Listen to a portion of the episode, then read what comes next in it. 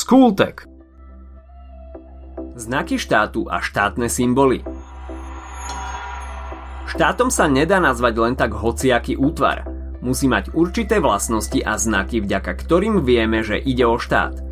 Dôležité sú aj jeho symboly, ktoré vychádzajú z histórie a tradície danej krajiny. Pre nás je to dobre známy dvojkryž a napríklad pre Írsko zase harfa. O súčasné ponímanie a zároveň popularizovanie slova štát ako formu usporiadania ľudskej spoločnosti sa zaslúžil už niekoľkokrát spomínaný talianský renesančný mysliteľ Niccolo Machiavelli v 15. storočí.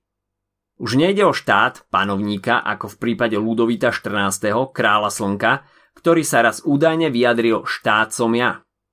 Čo sa týka znakov štátu, podľa ktorých môžeme určiť, či sa to alebo on územie dá označiť týmto slovom, sú štyri – Viete aké? Určite ste odpovedali správne, je to veľmi ľahké.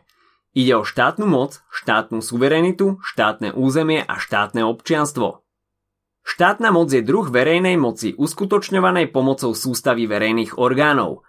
Platí na určitom území a zabezpečuje činnosť a funkcie štátu. O štátnej suverenite sme si už hovorili v časti základy politológie – je to nezávislosť štátu od akýchkoľvek iných organizácií či orgánov na jeho území. Výhrada štátu ako jediného nositeľa neobmedzenej moci nad občanmi žijúcimi na tomto území. Nejaký iný štát nemôže túto suverenitu obmedzovať, pokiaľ teda nejde napríklad o porušovanie ľudských práv. Štátne územie tiež nie je nič komplikované. Je to presne ohraničené územie, na ktorom štát vykonáva svoju moc a platí na ňom jeho zvrchovanosť. Štátne občianstvo je zase príslušnosť človeka ku konkrétnemu štátu. Vyplývajú z neho rôzne vzájomné práva a povinnosti a štát poskytuje pomoc a ochranu svojim občanom aj vtedy, keď sa momentálne nenachádzajú na jeho území. Ak potrebujete pomoc v zahraničí, môžete ju nájsť napríklad na veľvyslanectve, kde ste akoby na pôde vašej materinskej krajiny. Dôležité sú aj štátne symboly.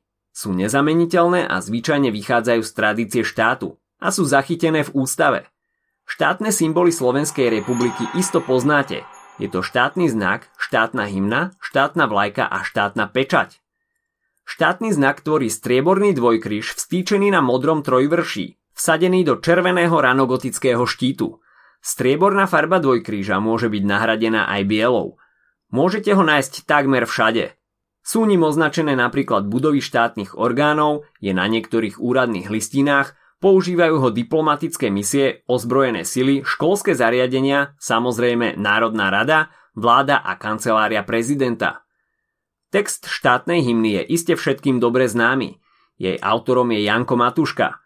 Napísal ju v roku 1844 na melódie ľudovej piesne Kopala studienku a prvýkrát ju spievali študenti, keď Ludovita Štúra zbavili funkcie na liceu v Bratislave. Ale to je už iný príbeh. Štátna vlajka pozostáva z troch rovnako dlhých a širokých farebných pruhov, biela, modrá, červená. Cez ne je umiestnený štátny znak. Štátna vlajka sa používa na trvalé označenie budov, v ktorých sídlia štátne orgány, ozbrojené sily alebo napríklad aj školské zariadenia. Používa sa aj na dočasnú vlajkovú výzdobu pri špeciálnych príležitostiach, napríklad pri štátnych sviatkoch. Používať ju môžu aj fyzické osoby, ale jej použitie musí byť vždy dôstojné. V prípade štátneho smútku je vlajka spustená na polžrde. Štátna pečať je okrúhla, v jej strede je štátny znak a okolo neho je nápis Slovenská republika doplnený lipovým lístkom. Autormi výtvarného spracovania štátneho znaku, vlajky a štátnej pečate sú výtvarník Ladislav Čisárik a heraldik Ladislav Vrtel. Tak si to teda zhrňme. Znaky štátu sú štátna moc, štátna suverenita, štátne občianstvo a štátne územie. Čo sa týka štátnych symbolov Slovenskej republiky, vychádzajú z histórie. Napríklad dnešnú štátnu hymnu spievali poprvýkrát študenti pri odchode Ludovíta Štúra z Evangelického lícea v roku 1844. Okrem hymny patria medzi naše štátne symboly aj štátny znak, štátna vlajka a štátna pečať. Sú zakotvené v ústave a ich používanie je upravené zákonom a za neúctivé narábanie môže byť udelená aj pokuta.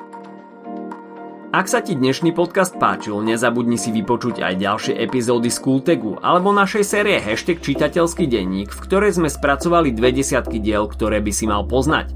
Potešíme sa aj, ak nás ohodnotíš na Apple Podcasts, napíšeš komentár na YouTube alebo dáš odber na Spotify, aby ti nič neuniklo. A nezabudni o nás povedať kamošom. Počujeme sa pri ďalšej časti School Tagu.